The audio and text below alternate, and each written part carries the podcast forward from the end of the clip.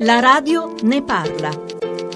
È un buon punto d'inizio per la rinascita della città. Nuova vita e nuova speranza. Dopo 26 anni riapre il teatro Politeama e fin dal mattino c'è gran fermento. C'è molta attesa, sì. Hanno fatto un buon lavoro e riportano in vita una struttura che è da parecchio tempo che sta chiusa. Che ferita ha lasciato aperto il terremoto nella società? È una ferita che si era appena chiusa dopo il terremoto del 97. Questo non ce l'aspettavamo. Dopo 19 anni, ma più che nel mattoni, perché la ferita è anche nel mattoni, è nel cuore della gente. Cosa significa per una città colpita dal terremoto ritrovare il suo teatro? Uno dei teatri, perché noi abbiamo il Vaccai, quello è 400 e passaposti. Perciò adesso intanto cominciamo con questo, una grande soddisfazione, poi piano piano cercheremo di aprire anche l'altro.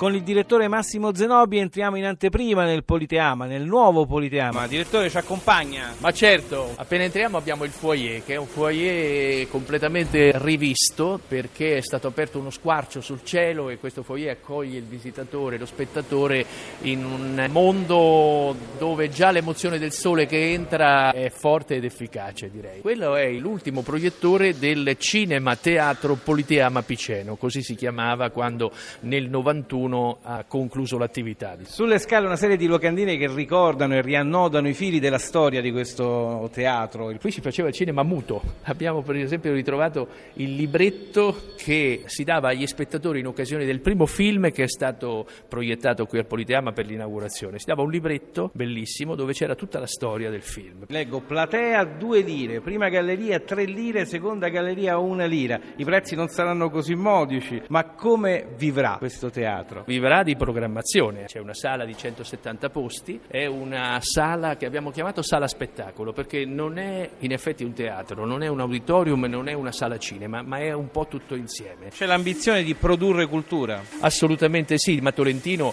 era una grande fucina di cultura. Qui dopo la scuola di recitazione che aveva fondato Saverio Marconi insieme al comune di Tolentino nel 1980 è nata la Compagnia dell'Arancia che poi ha avuto un grande successo chiaramente in tutto il paese riportando il musical in Italia. Qui ci sono tante associazioni che si occupano di musica, di teatro, di fotografia, di libri. Il Politeama servirà anche ad essere un luogo per far incontrare tutte queste associazioni.